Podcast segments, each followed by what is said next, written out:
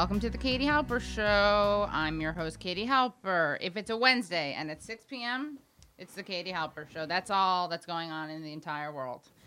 I'm here with my co host, Gabe Pacheco. Hi, great to see you again, Katie. You too, Gabe. Present again, Clear and present. clear and present danger. And of course, on the keyboards of engineering positivity is Reggie Johnson. Uh, hey guys, What's up, Reggie? Katie, Hey, Reg. Gabe, what's up? Reggie's How's it wearing going a on? uh, Gaddafi t-shirt. It's a retro Gaddafi shirt. It's a play on. Remember that thing? Remember that uh, ad campaign years ago called "Come Back to Jamaica"?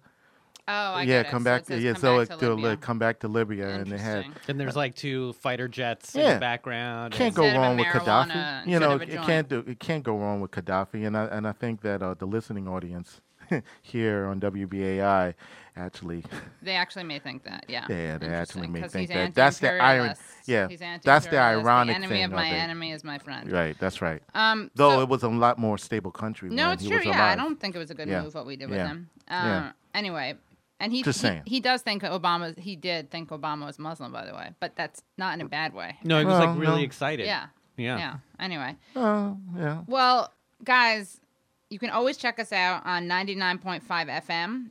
That's the WBAI station on the radios. On a If you guys know what a radio is, it's a thing you turn on and listen to music from. Look, there are tons of people that still listen to radio. You're Uh, right. people, they're cleaning their kitchens. They put WBA I don't on. know where this notion about people saying that they don't listen to radio anymore. It's not about listening. It's not about they don't listen to radio. It's how they listen to radio. Ah, good one. Yes. Mm-hmm. So some people podcast. And you know what? That brings us to a very important subject. Well, first, podcasts. You want to go to iTunes, find the Katie Halper Show, subscribe to the Katie Halper Show, rate the Katie Halper Show, and Give it review five stars. Give it five stars, guys. Write just two sentences, two positive sentences. Literally. You could write a couple words. I don't care. We don't care. It could be a fragment. Yeah, whatever. Just three adjectives. Yeah. Awesome, tasty, inventive, Splendid. splenda, Mmm. S- sweet. saccharine. Saccharine sweet. what is this password now? Uh, We're doing actually spoken word poem. Thanks, Okay, thanks, okay, Reggie, for your vote of Write a confidence. poem. Okay. Leave a poem in the review. Leave a poem. Leave I a, don't a know. It- haiku. it We- sound In like- fact, on, we are only accepting haiku reviews. We Just will kidding. Haiku read your reviews. haiku We will. review on, the, air. Yes, we will. On our next Katie on the next Katie Halper show, we will read the haiku review. Wow, haiku review. Why didn't we come up with that as like a, the name of a journal? It we should be a I- journal. this is all pre-written, guys. This is all pre-written. Yeah, of Yeah, course. This, so that look was a behind the little- curtain. Yes, and you will see. So, it, here's the thing. Ready? I'm ready. We're thrilled to bring you a great interview today with Johann Hari. Who? Johann Hari. That's Oh, right, Gabe. man. You heard me right. Now, because Johann Hari lives in London and they're six hours ahead of us, we didn't want to make Mm. him do a midnight interview, although that would have been interesting. He's from the future. He is from the future. England is pretty advanced compared to the United States. So, yeah, in so a lot he- of ways. In a lot of ways. So he and I Skyped and we chatted about his book, Chasing the Scream. And I'm going to tell you about Chasing the Scream. Chasing Mm-hmm. the Scream, colon, the first and last days of the war on drugs, okay?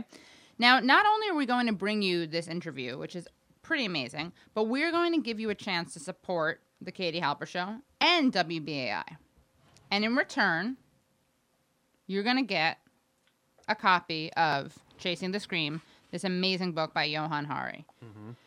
I'm pretty sure you're going to want to buy it actually after you hear the interview. So all you have to do is you pay $125. You support the Katie Halper Show and WBAI, but you know what's an even better deal? What's that?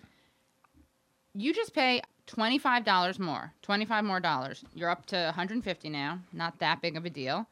Not only do you get the amazing book Chasing the Scream, but you get Between the World and Me by Ta-Nehisi Coates. We had Ta-Nehisi Coates on last week. That was an amazing. It was an amazing interview. You can check it out online at SoundCloud or on the WBAI BAI archives or right. at iTunes, which you already know because you're already subscribed. You downloaded it and everything. Um, Between the World and Me is called Required Reading by Toni Morrison. It uh, earned Coates a MacArthur Genius Grant and was also nominated for a National Book Award. So, two books for $150 and supporting Katie Hal- the Katie Halper Show and WBI is a pretty priceless gift.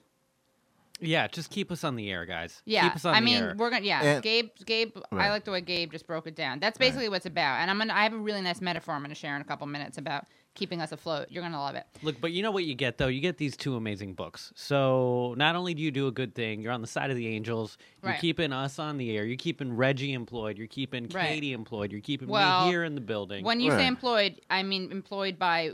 Uh, engaged. I don't actually Engaged. receive a shekel, a single shekel. you don't uh, not a Shekel. doubloon, No. not a ducat. not a ducat, No not clams? A, uh, no clams. No, No, Krugerrand. What? No Krugerrand. What's that? That's a type. That's a coin. That's Okay, a coin. Cougar- Where's it from? Is that is that South South, African? Africa. South Oh, Africa. okay. Yeah, South Africa. Yeah. No, they don't. They, that is it's kind of an antiquated term because now it's just referred to as the rand.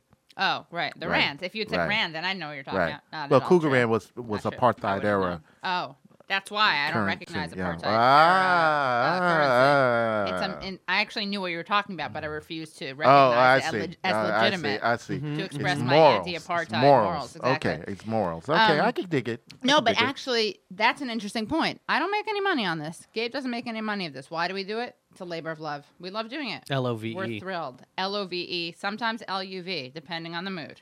Uh huh. But the reason that we're asking for your money, your hard earned money, and we know it's hard earned, is Mm-hmm. because there's a lot of paywalls out there.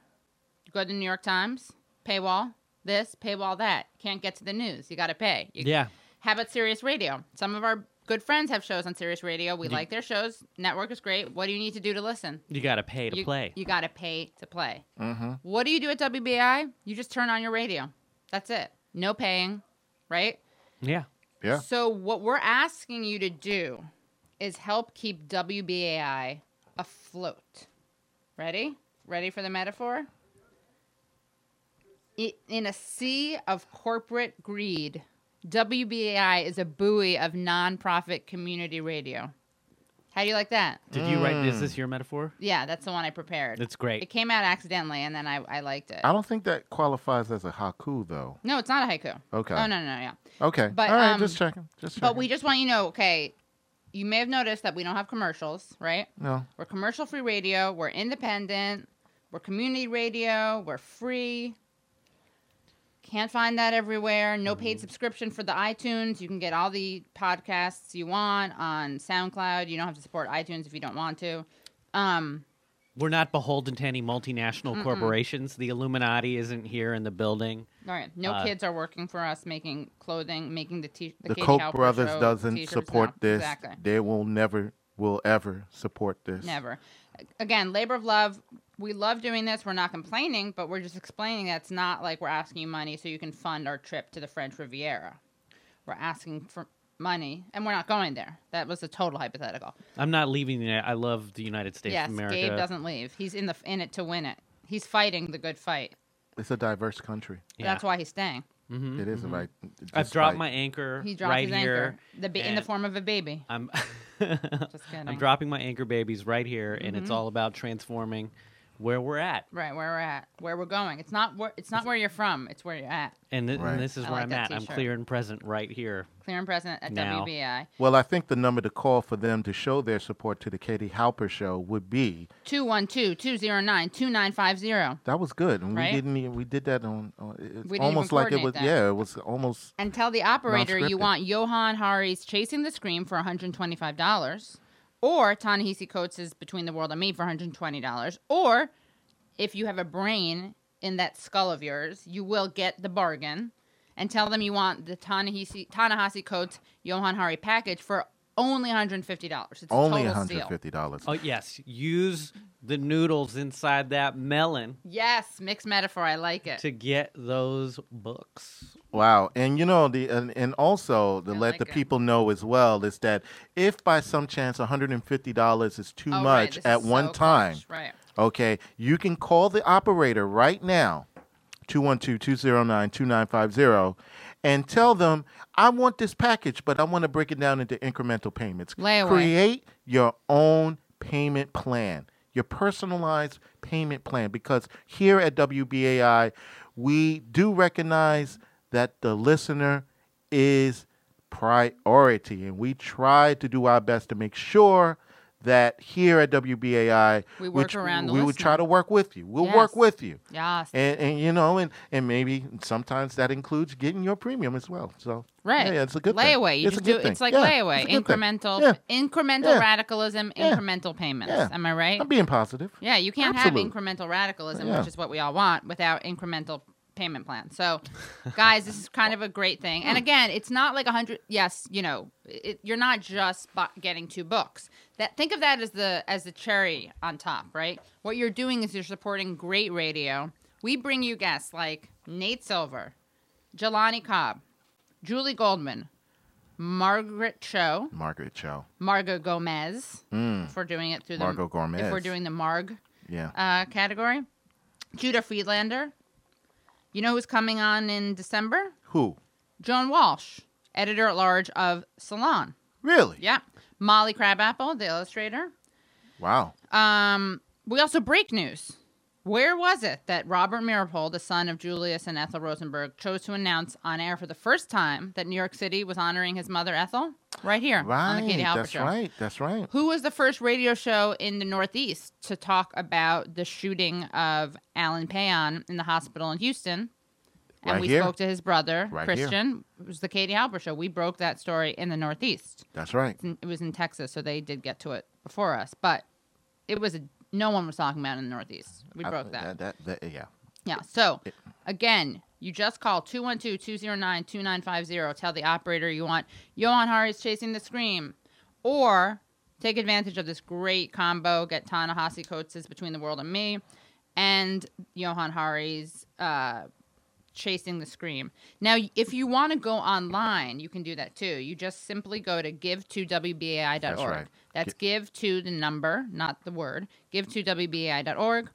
Now, what we did is we're going to give you the the code that you can search for. Oh yeah, you Right? can get the code. Yeah, give them a code. So you just put you go to that that website that we just mentioned, give to wbi.org. Then in the search on the top right, you just put in P as in Peter, B as in boy, 0672.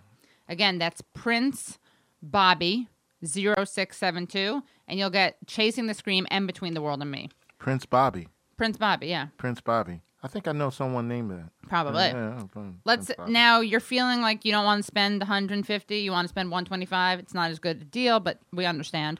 Maybe you already have the Ta-Nehisi Coates book. Not a problem. All you put in is N as in Nancy, B as in boy, 0093. Nota bene, 0093. Okay, so we're going to place. And, and also, Oh. I'm sorry. No, one more yes. thing. One more thing. Uh, just want to let people know as well is that every premium, every pledge that you, uh, you com- that you make here at the WBAI, and particularly, hopefully, during the Katie Halper show, Yeah, and mention me when you do it on the phone. it's- Say it's for the Katie Halper it's show. it's tax deductible. Yes. it's tax deductible. So these are one of those rare moments where you do your taxes on April, around April, and you say that what donations wa- was there charities or donations Yeah, that you committed there to? Yeah, you know, and you say, yes, it was WBAI. For the Katie Halper show. For the Katie Halper show, duh. I mean, what else? You know, but that's the other thing. But con- please Yes. Um, especially Katie. my wealthy listeners out there uh, who need tax who need to give away their money so they're not taxed as much Mm. even though we believe in um, progressive taxing you're definitely going to want to write a big fat check in the name Absolutely. of katie halper show um, okay we're going to bring you our interview with johann hari but i just want to tell you a little bit about johann hari and a little bit about this book chasing the scream chasing the scream uh, is about the first and last days of the drug war, of the war on drugs. Okay, it's it's published by Bloomsbury. You may have heard of them, pretty uh, prestigious. And Chasing the Scream lays bare what we have really been chasing in our century of drug war, in our hunger for drugs, and in our attempt to destroy them. This book will challenge and change how you think about one of the most controversial and consequential questions of our time. Now, I don't like to hyperbolize, but this book literally will change the way you think of not only the war on drugs, but drugs and addiction. You're you're gonna see when when we play this first segment. You're gonna see about Johann Hari. He was a columnist for the Independent in London for nine years and was twice named Newspaper Journalist of the Year by Amnesty International UK.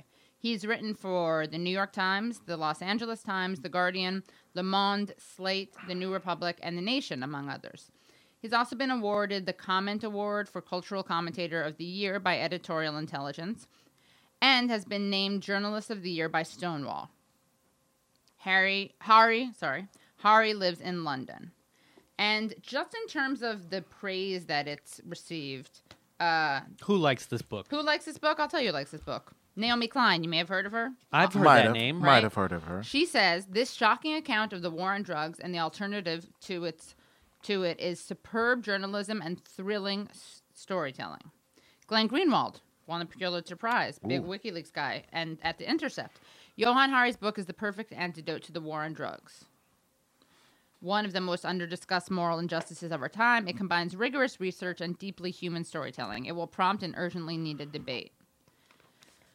Um, you like Noam Chomsky? Because he think likes I've heard this of him. book. Wonderful. I couldn't put it down. He likes Can you book? imagine Yo- Noam Chomsky saying anything's wonderful? That's kind of a big deal. Wonderful. I couldn't put it down. Okay. Publishers Weekly gave it a starred review and said Hari has made a stimulating hybrid of a book, simultaneously a readable history of the war on drugs and a powerful case for radical reform. I actually would not call it rad. Well, maybe the reform is radical. The the thinking behind it isn't. You'll see what I mean. Um, you know who else gave it a blurb? Elton John. Elton An John. absolutely stunning book. It will blow people away. You know who else liked it? Russell Brand. This book is as intoxicatingly thrilling as crack without destroying your teeth. It will change the drug debate forever. And Stephen Fry. You know him? Like the really great actor? yeah, yeah, yeah. Stephen Um, Fry. This book is, forgive the obvious phrase, screamingly addictive. The story it tells, jaw droppingly horrific, hilarious, and incredible, is one everyone should know. That it is all true boggles the mind, fascinates and infuriates in equal measure. Johann Hari, in brilliant prose, exposes one of the greatest and most harmful scandals of the past 100 years. Okay, I dropped my accent at the end.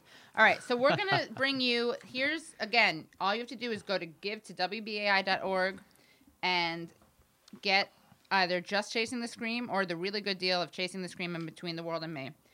Or you can call 212 209 2950. Tell them that you want Chasing the Scream for $125 in the name of The Katie Halper Show. Or the great combo of Ta-Nehisi Coates' Between the World and Me and Johann Hari's Chasing the Scream in the name of The Katie Halper Show. And also, don't forget, listeners, if you feel that uh, the pledge uh, amount is too, Too much, much. at one Break point, you can always break it down into incremental payments. You just talk to the operator and say that I want to support the Katie Halper Show. I want to support WBAI Radio, and but I need to break it down into Right. incremental payments. and they'll be fine with that. So here's the first part of the uh, interview that we're going to play, and in this part, this is I I commended Hari for his book being such a great not a it's not a polemic. Um, it's really tell it uses personal stories. It's really an example of someone telling amazing personal stories as opposed to making a very kind of abstract social sciencey argument. So I praise him for that and you'll hear him responding to that. And I also ask him about why and how he started working on this book. One of my earliest memories is of trying to wake up one of my relatives and and um, and not being able to. And I was uh, too small then to understand why. But as I got older, I realised we had drug addiction in my family. And about four years ago, when I started working on the book, I realised we were coming up to the hundredth anniversary of drugs first being criminalised. Right, this really crucial moment in US and Britain when we decided to go to war against drug users and drug addicts. And I thought of myself as someone who knew quite a lot about this subject, right? Because partly because of my family, partly because, like a lot of people who grow up with addiction, I got into a relationship with someone who had an addiction problem, um, and partly because as a journalist, I'd written about it quite a lot. But I suddenly kind of realised there were loads of really basic questions that I just didn't know the answer to, like. Why did we go to war against drug users and drug addicts 100 years ago? Why are we still doing it even though it doesn't work? uh, what are the real alternatives in practice and what really causes drug use and drug addiction. And I think you've got exactly to it that to me, so many of the discussions of this were either really kind of abstract, like we were sitting at a philosophy seminar. I thought, you know, that's not the way to understand this, right? What I want to do is sit with people all over the world whose lives have been changed one way or another by this issue, by this question, and by the alternative. And so I decided to go on a journey. I didn't realize at the start that it would take me quite as many places as it did. I ended up going over 30,000 miles and now more than 12 countries, I think. But I met some really incredible people from a from a you know transgender crack dealer in Brownsville, Brooklyn, to a, cop in Baltimore who um, realized something really fundamental about the drug war, to a scientist who spends a lot of time feeding hallucinogens to mongooses to see what will happen, to the only country that's ever decriminalized all drugs from cannabis to crack with incredible results. And I think the main thing I, I, I realized is almost everything we think we know about this subject is wrong. This is a slightly pretentious way to say it, and I haven't said it quite like this before in interviews, but I, I think the core of the drug war, right, the reason why it can continue is because we've dehumanized so many people. We've dehumanized drug users, drug addicts, drug dealers, cops, the people who live along the supply route countries. And I think the way you really undo that is not by arguing about things, it's by rehumanizing the people at the start. Because I believe if the average American could have come on this journey with me and met these incredible people, you know, that, that transgender crack dealer in Brownsville, who Chino, who I wrote, he is one of the wisest people I've ever met, you know. And, and one of the things I wanted to convey was what he's like, what the homeless street addict who started the uprising in Vancouver is like, what it's like to know these people, what it's like to know the hitman for the deadliest Mexican drug cartel who I got to got to know for the book. And I think if people knew that those are people like us with hopes and dreams and nightmares like us, they wouldn't say that them dying is irrelevant or doesn't matter or that we should just kind of write them off. And I guess that's why I wrote it the way that I did. Of all the things I learned, I think it's one of the things that most surprised me is that this this whole way of thinking about addiction is based on a series of quite fundamental errors. And I guess the best way to explain it, if you had said to me four years ago, what causes, say, heroin addiction, right? I think I would have looked at you like you were a little bit simple minded. And I would have said, well, obviously, heroin causes heroin addiction. It's a stupid question. Um, we've been told a story for 100 years now about how addiction works. It's just become like our common sense. We think that if 20 people all used heroin together for 20 days, by day 21, they'd all be heroin addicts because there are chemical hooks in heroin that their body would start to physically need. And if they used it long enough, they'd have this ravenous desire for it. First thing that alerted me to the fact there's something that's not right about that story is when it was explained to me. If, if I step out of this interview and I get hit by a car and I break my hip, I'll be taken to hospital and I'll be given loads of diamorphine diamorphine is heroin. It's actually much stronger heroin than you'd ever buy on the streets because the stuff you buy from dealers is only actually a small amount of it is heroin. The rest of it is just contaminants, whereas what you get from the doctor is 100% pure, right? Anyone listening to this, there's loads of people near you who have been given loads of heroin in hospital the whole time, right? If your grandmother ever had a hip replacement operation, she's been given loads of heroin. She broke right? her hip. Yeah, well, your grandmother eh, has used a lot of heroin. If what we think about addiction is right, what should happen to all these people in hospital? They're exposed to all the same chemical hooks as your, your addict on the street, but they don't become addicts. This has been studied very carefully. It doesn't happen, right? And when I learned that, I, I didn't understand it. It was so weird, right? It's so contrary to what we've been told. And I only really began to understand it when I went to Vancouver and met this incredible man called Bruce Alexander, who's professor of psychology there. He did this really important experiment. All right. You want to hear what the important experiment is, don't you? You got I the hear chomping the at the bits, important right? I'm on the experiment, edge of my seat You're on right the edge now. of your seat. Right. People can't see this, but they really are. But he really is. So He is on the edge of his here's the thing: if you want it, you got to give something in return. Sorry, Gabe is like about an inch from the floor right now. You don't get anything for free. When did you lower your chair like that? That's kind of amazing. All right, sorry.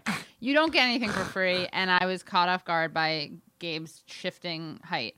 Um, you don't get anything for free. You want to hear the rest of the? I wish I could like do You gotta- it like you a gotta pay to play. You gotta pay pay to play. It's like you're holding people's suspense hostage I'm holding right now. their intellectually. I'm, ho- I'm holding them intellectually, politically hostage because you're gonna want to know. I mean, that's kind of fascinating.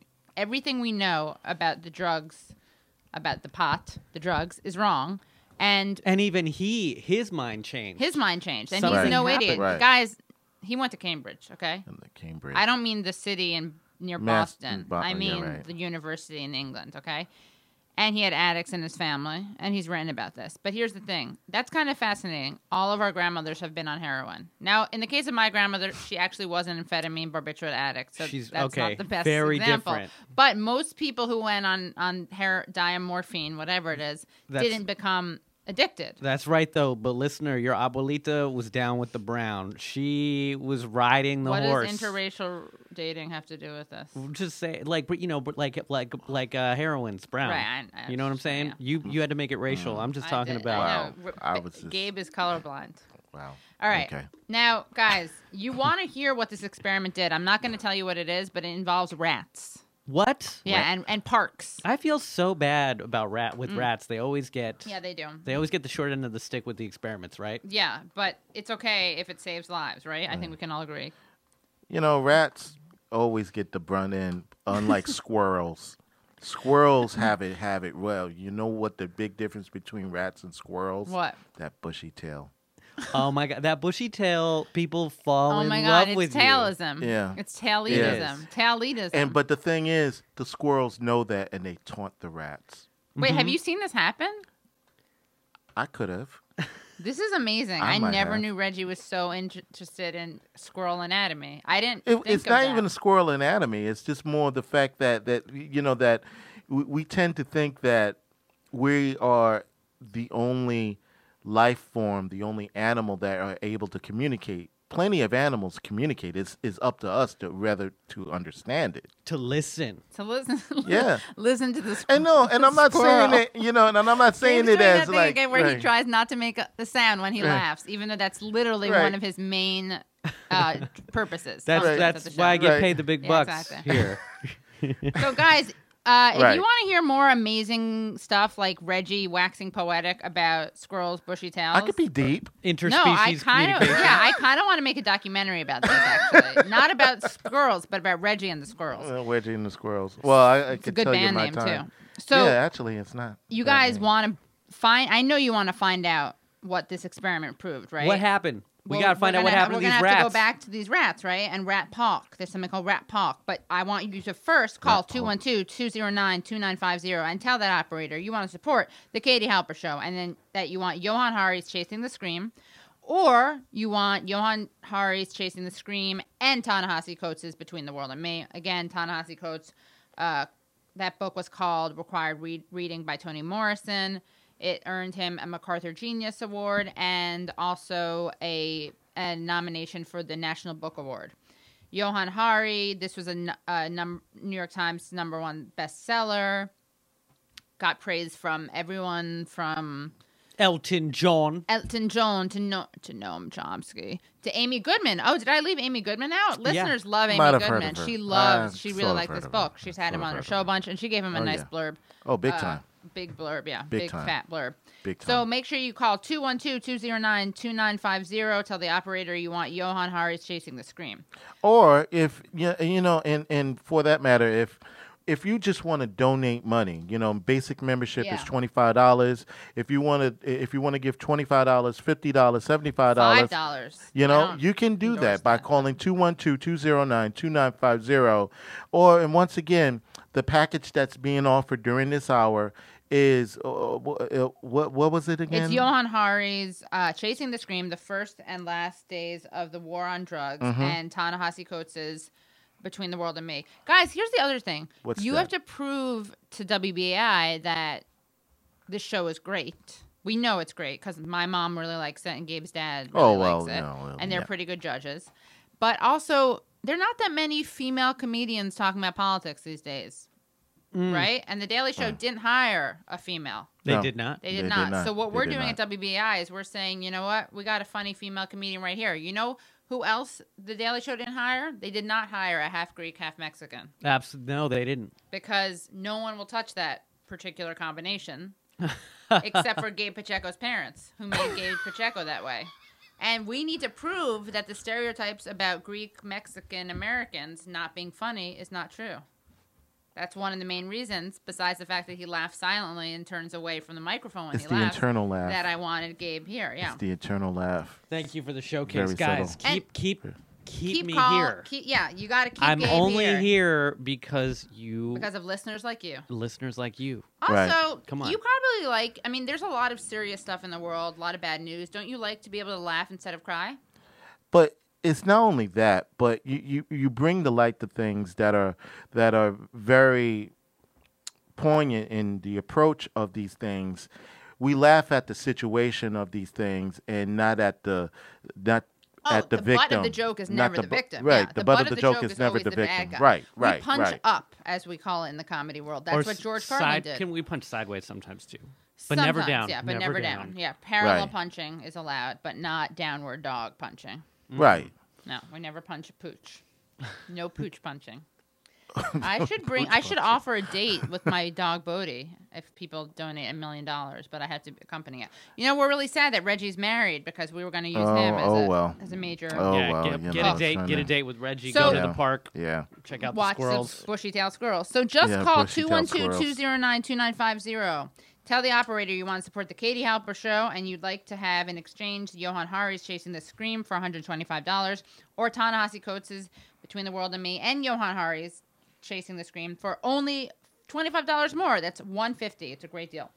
Or you can go to give to WBAI, Give two. give to number two The number two. give to WBAI.org mm-hmm. and then just put in the code PB0672. That's peanut butter. Oh, yeah, that's an easier one than Prince Bobby, whatever I said. peanut butter, yeah. zero peanut butter 0672 and you will get both Chasing the Scream and Between the World and Me or go to enter in NB as in Nota Bene 0093 and you'll get just the Johann Hari. But really you should do the combo. And again, you got to please support us. Show the world that Greek Mexican Americans matter. uh, really they do and that do. females are funny and can talk about politics and be funny. Right. And also show the world that you support nonprofit, community, commercial free radio. now we're gonna because we believe that you've donated in this couple last couple of minutes, we're gonna give you the benefit of the doubt. We're gonna go back to that interview with Johann Hari and he's gonna tell tell us about this experiment and how it shatters everything we know or we thought we knew about the war on drugs, about drugs and addiction. I'm ready to have Take my. it away. I'm Okay. ready to have the veil lifted. It's And one one B. and once again, 212-209-2950 or give to WBAI.org on the web. Here we go.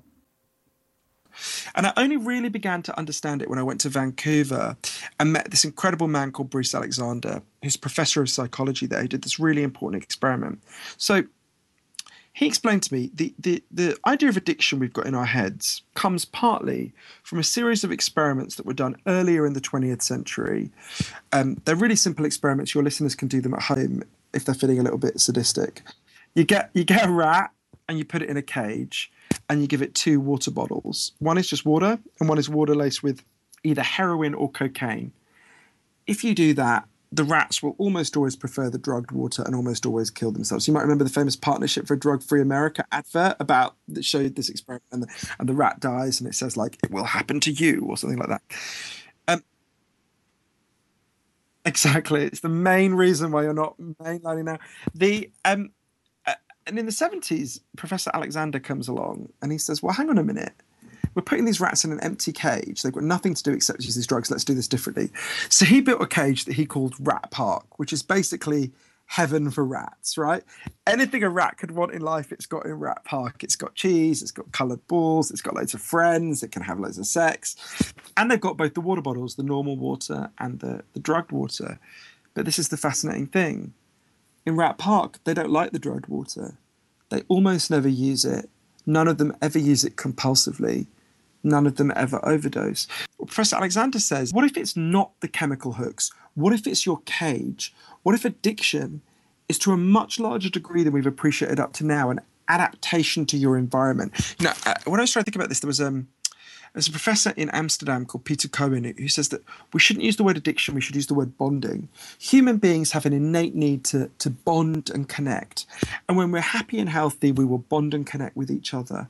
But if you can't do that because you're isolated or traumatized, like Billie Holiday was, or just beaten down by life, like Bud Osborne was, the guy in Vancouver, you know, you will bond or connect with something that will give you some sense of relief. That might be heroin, that might be cocaine, that might be gambling, that might be pornography, whatever. But you will bond with something because that is our nature. Yeah, just to give you one other uh, human example of this, in Vietnam, during the Vietnam War, 20% of American troops were using loads of heroin, right? And if you look at the news reports from the time, there was this huge panic. they thought, my God, we're going to have hundreds of thousands of junkies on the streets of the United States when the war ends. And what happened? There's a very good study of this that followed them home. And they didn't go to, into withdrawal, they didn't go to rehab. 95% of them just stopped. Right? Now, if you believe the old theory about chemical hooks, that makes absolutely no sense. If you understand Professor Alexander's theory, it makes perfect sense. If you're taken out of a hellish pestilential jungle where you don't want to be and you could be forced to kill or die at any moment, and then you go back to your nice life in Wichita, Kansas with your friends and your family, that's the equivalent of being taken out of that first cage and being put into Rat Park. You know, simple way of thinking about it is I've got here a bottle of um, overpriced smart water that I'm drinking while we're talking, right? You've probably got a drink there. Forget the drug laws, right? You and me, totally legally, could both be drinking vodka now. We could drink vodka for the next month, just be drunk. We're not going to do that. The reason we're not going to do that is not because anyone's stopping us. I'm Sure, you're not more than five minutes from the nearest liquor store. The reason you're not going to do it is because you want to be present in your life because you've got job you love, you've got people you love, you've got things you want to do. The core of addiction is about not being able to bear to be present in your life. And I think this has huge implications. One set of implications is for the drug war, right? If suffering and pain are huge drivers of addiction, suddenly imposing more suffering and pain on people to make them stop ceases to seem like a good idea. Gabor Mate, who's a fantastic doctor in Canada, said to me, if you wanted to design a system that would make people's addictions worse, you would design the system we have now. I think got to acknowledge that for a whole load of people in our culture, life looks a lot more like that isolated cage and a lot less like Rat Park. And I think actually addiction is only one symptom of this wider disconnection and loneliness that so many of us feel. You know, there's a study that looked at the average number of close friends an American feels they can call on in a crisis has been steadily declining since the 1950s, while the average amount of floor space in an American's home has been steadily increasing. And I think that's a kind of metaphor for the, the, the trade we've made as a culture. We've traded stuff for connections you know, and it, we're really miserable people as a result. You know, we've, we've chosen the things that don't give us meaning and satisfaction over the things that do. Professor Alexander says you know, we talk all the time in addiction about individual recovery, and that has real value. But we need to think much more about social recovery. Something's gone wrong with us, not just as individuals, but as a group. And we need to think about the, the process of reconnecting. I know that sounds a bit um, Deepak Chopra, which is definitely no, no, where I'm coming from, but. Okay, that again was Johann Hari discussing his amazing discoveries working on Chasing the Scream, the first and last days of the war on drugs this amazing book on on not just only the war on drugs, but what's fascinating is about it is that it looks at addiction, right? I mean, it is kind of amazing that I always assumed that, as he said, you take 20 people, put them all on heroin, they're all going to become addicted. And I think the fact that that won't happen, the fact that Vietnam soldiers stopped doing heroin when they came back, mm-hmm. 95% of them stopped doing it, of the, of the ones who were doing heroin in Vietnam, didn't go through withdrawal uh, speaks to something that we are totally ignoring. And we'll we'll talk more. Uh, I talked to Johann Hari about the implications of that and the kind of the takeaway messages about that and why the policy doesn't make sense. But again, you're going to want to hear the next part because Johann talks with us about Billie Holiday. What? I love Billie Holiday. I know, Holiday. I, I know, and you're probably like, what does Billie Holiday have to do with the war on drugs? But as you'll see, a lot, a lot to do with it. So, guys, all roads lead to Billie Holiday. All roads do lead to Billie Holiday. Or Rome, one of the two. Unclear which one. Call 212 209 2950. Again, that's 212 209 2950 and say. Take, yeah, should they take out a pen so that they oh, can yeah, write take out a pen, down? guys, or on your cell phone, whatever. 212 209 2950, or do a wall painting in your cave. Finger paint. Finger paint it. 212-209-2950. Tell the operator you want Johann Hari's Chasing the Scream for $125. Or Ta-Nehisi Coates' Between the World and Me and Johann Hari's Chasing the Scream. And it's such a great book. I, I mean, I read the book. I'm not just saying that. It'll totally change the way you think about not only the war on drugs, but drugs and addiction. And just to remind you of what the book is by Johann Hari, it is now 100 years since drugs were first banned in the United States. On the eve of this centenary, journalist Johann Hari sets off on an epic three year, 30,000 mile journey into the war on drugs. What he found is that more and more people all over the world have begun to recognize three startling truths. Drugs are not what we think they are. Addiction is not what we think it is. And the drug war has very different motives from the ones we've seen on our TV screens for so long. Wow. It's really good. Wow. Uh, in Chasing the Scream, Hari reveals his discoveries entirely through the stories of people across the world whose lives have been transformed by this war. They range from a transgender crack dealer in Brooklyn searching for his mother to a teenage hitman Wow. in Mexico searching for a way out. The book begins with Hari's discovery that at the birth of the drug war, Billie Holiday was stalked and killed by the man who launched this crusade. And it ends with the story of a brave doctor who has led his country to decriminalize every drug from cannabis to crack with remarkable results. Guess I bet you guys don't know what country that is. If you if you listen to the end of the show, you're going to find out. You want to so take a guess? there's Gabe? a country that's like Rat Park where you can just do any drug you want basically and none and you won't go to jail for it. right, but they, you're going to see why it works as Rat Park. Yes. It's about bonding. You'll see. You'll see. Really? So we're gonna play the next um, little excerpt of the interview that I did with Johann Hari, and this one's really interesting. It's about Billie Holiday. So Harry Anslinger was the most influential person who no one's ever heard of, right? Right. He effectively created the modern war on drugs in the 1920s and 1930s, way before Nixon, way before the place where we think this story starts. Anslinger is a government bureaucrat and he takes over the Department of Prohibition just as alcohol prohibition is ending. So he's got this big government department with loads of staff and nothing to do, and it's clearly going to just be disbanded, right? And he has to create a new purpose for it. And so he invents the modern drug war and modern ideas about marijuana. He's the first person to use the phrase warfare against drugs in the 30s. He really builds the, the, the war on drugs around three intense hatreds, right? One is a hatred of the mafia, one is a hatred of African Americans, and one is a hatred of addicts. It's this really important story that's only been to now, which is the story of how he stalked and killed Billie Holiday, the great jazz singer. In 1939, Billie Holiday stood on stage in a hotel and she sang the song Strange Fruit for the first time, which obviously your listeners will know is a song against lynching. And that night, she received a warning from Harry Anslinger's people that basically said, Stop singing this song. Uh, and she effectively said, Screw you, I'm an American citizen, I'll sing what I want. It seems like an odd place to start a story about the war on drugs in some ways, because you think, well, what's that got to do with the war on drugs? Okay, you know, they knew Billie Holiday had a very serious heroin problem uh, because she'd been forcibly prostituted as a kid, raped for money as a kid, um, and was trying to deal with the pain and the grief that she had from that. And really, the story of what happened next, I think, tells you something about why the war on drugs began and how it continues and why it continues. That when Billie Holiday refused to stop singing that song, Anslinger decides to really destroy her for her drug addiction. She's like a symbol of everything he thinks is wrong with America, right? She's a, an African American woman defying white supremacy. She's uh, singing to mixed audiences.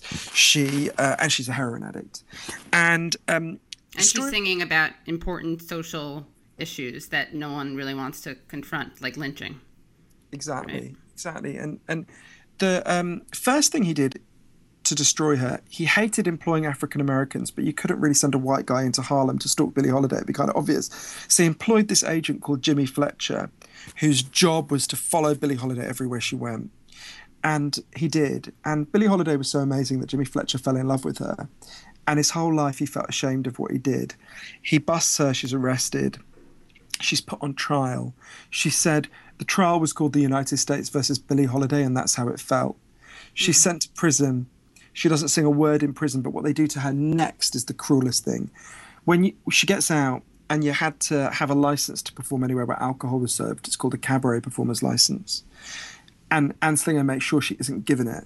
Her friend Yolande Bavan, who's also a great jazz singer, said to me, What's the cruelest thing you can do to a person? It's to take away the thing they love, right? and she, she she would go to the south. She would perform in some places, but it was really hard. And obviously, she relapsed. Uh, in her early forties, she collapses. She's taken to hospital. The first hospital refuses to take her because she's an addict. The second hospital, on her way in, she says to one of her friends, "They're going to kill me in there. Don't let them. They're going to kill me." She believed that the narcotics agents were going to come for her, and she was right. She was um, she was diagnosed with liver cancer uh, quite advanced liver cancer. and um, they come in and they handcuff her to her hospital bed. They took away her record player, her candies, everything. Wouldn't let her friends in to see her. Um, one of her friends managed. She, she went into heroin withdrawal. One of her friends managed to insist that she was given methadone, and she started to recover over the next ten days. And then they cut off the methadone and she died. One of her friends told the BBC she looked like she had been violently wrenched from life. And I think there's loads of things in that story, not least when Harry Anslinger found out that Judy Garland was a heroin addict. At the same time, he found out Billie Holiday was a heroin addict.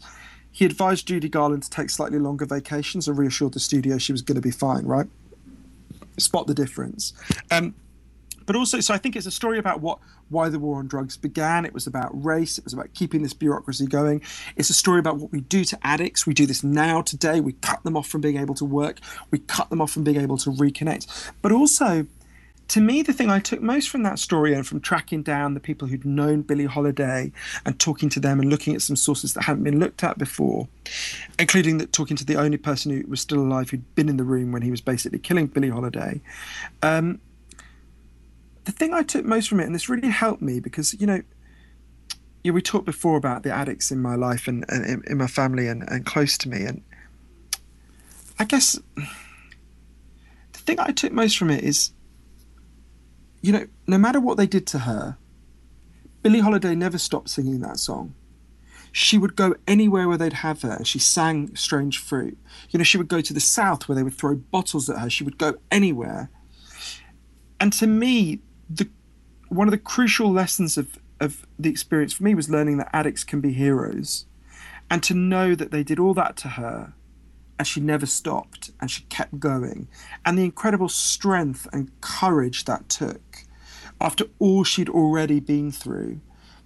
That to me is a, a, a, really crucial part of this story. And it's a story that runs right through to the present day. When you started. That was Johann Hari talking about why Billie Holiday is such an important part of the war on drugs uh, history. And we're going to play an excerpt from that very song, Strange Fruit, that we have a YouTube clip of.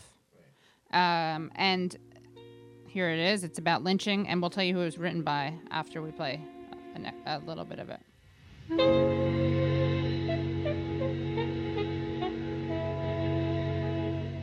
This was the song they told her she couldn't sing.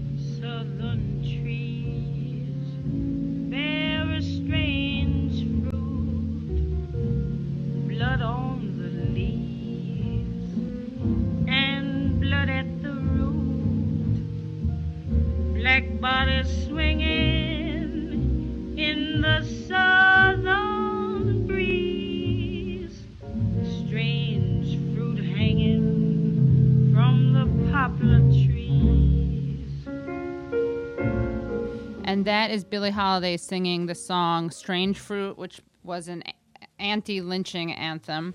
Now, what's really interesting about that is that the man who wrote that song, both the lyrics and the music, was Abel Meeropol. Abel Meeropol was also the man who, with his wife, adopted Bobby, uh, Robert, and Michael, then uh, Rosenberg, who became Robert and Michael Meeropol, as in the two children of the Rosenbergs who were executed by the United States for being Soviet spies. Julius and Ethel. Julius and Ethel Rosenberg, right? Right.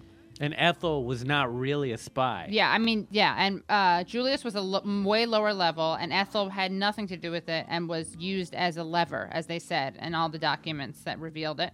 Uh, she was just used to pressure Julius into confessing. And again, this kind of speaks to the type of things we're bringing you at the Katie Halper Show because we had Mike uh, Robert Meeropol talk to us about the legacy and the importance of the Rosenbergs today, and we also. Uh, he chose to announce the fact that New York City was honoring his mother Ethel here on the Katie Halper Show. So, in order to bring to keep these this programming that we're bringing you flowing and keep us afloat, please, please, please, please support us. Please support the Katie Halper Show, WBAI. Go to give2wbai.org or call 212 209 2950. Give to WBAI. Give to WBAI.org. Right. That's the number two. Tell the operator that you want Johann Hari's Chasing the Scream or Ta-Nehisi Coates' Between the World and Me and Johann Hari's Chasing the Scream. And again, if it's too much money for you to, to pay all at once, that's fine. You can pay in installments, which is pretty amazing. Right. Now we're going to go back to the final part of the interview that we're playing on today on tonight's show. We'll have the whole interview up on uh, pod, on iTunes and on SoundCloud. But here we're going to play the Portugal part, Uh, the, Portugal, part. segment. Okay, It's wait a minute. I'll get that. I'll get that. Portugal. Yeah, Portugal. How Portugal. interesting. I know, right? I never think I've about been- that country. It's a great country. I've been to Lisbon. It's beautiful. The light is gorgeous. The people are nice. The food is great. Okay. And I want to leave you on a relatively up note. We've he talked. Johann Hari talks a, a lot about what doesn't work, and here's a little something about what does work. in Portugal. And I think this case of what happened in, in Portugal is really important. In the year 2000, Portugal had one of the worst drug problems in Europe. 1% of the population was addicted to heroin, which is kind of incredible.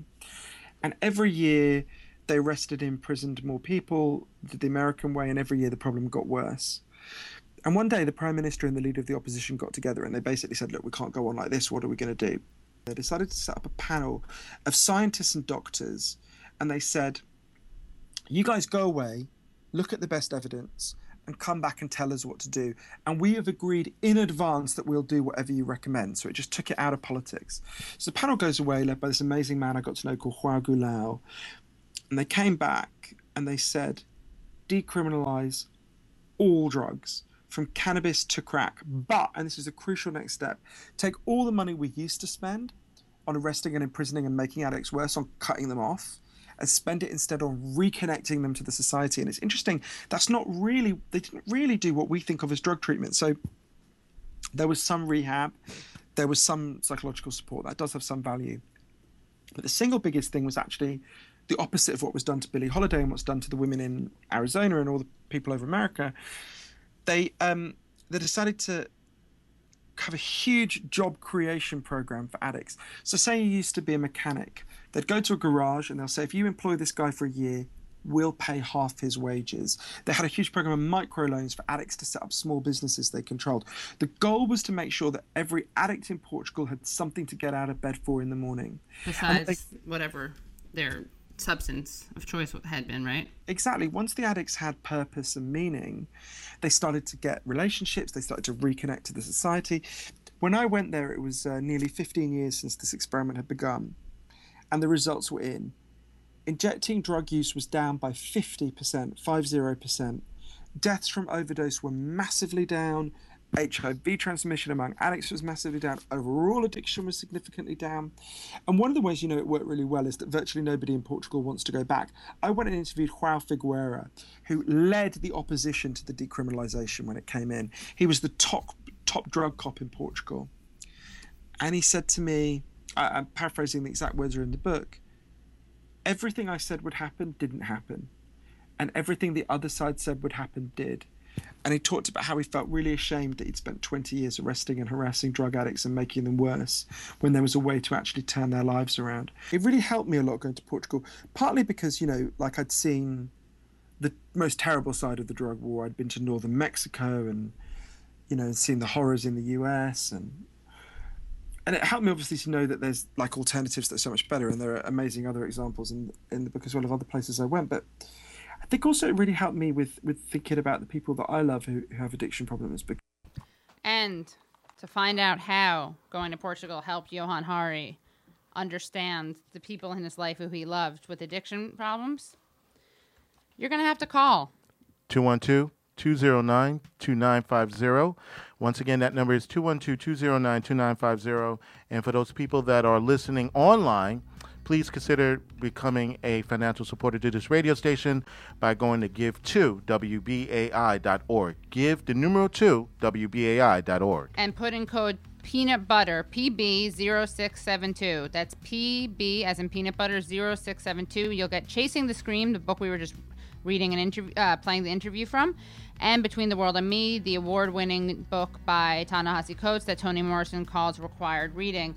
Please, thank you guys so much. Thank you. Please support the Katie Halper Show. Call that number. Say you're doing this for the Katie Halper Show keep us around, keep WBAI around, keep commercial free community radio around. Again, WBAI is a buoy in a sea of corporate greed. And the sea just keeps getting bigger and wider and deeper You got to and greedier. And you gotta more keep us tos- afloat. toxic as well. And again, WBAI colon, we ain't getting any richer. That's the new uh, motto that I've come up with. But no, really, things are great here. We love doing the show. We just want to be able to keep bringing it to you. So please support us. Get these amazing books, and we will see you in a couple of weeks. We're taking a couple weeks off. Two weeks off. uh, two weeks off. But uh, you can also actually, I'm performing at Babeland tomorrow. Okay.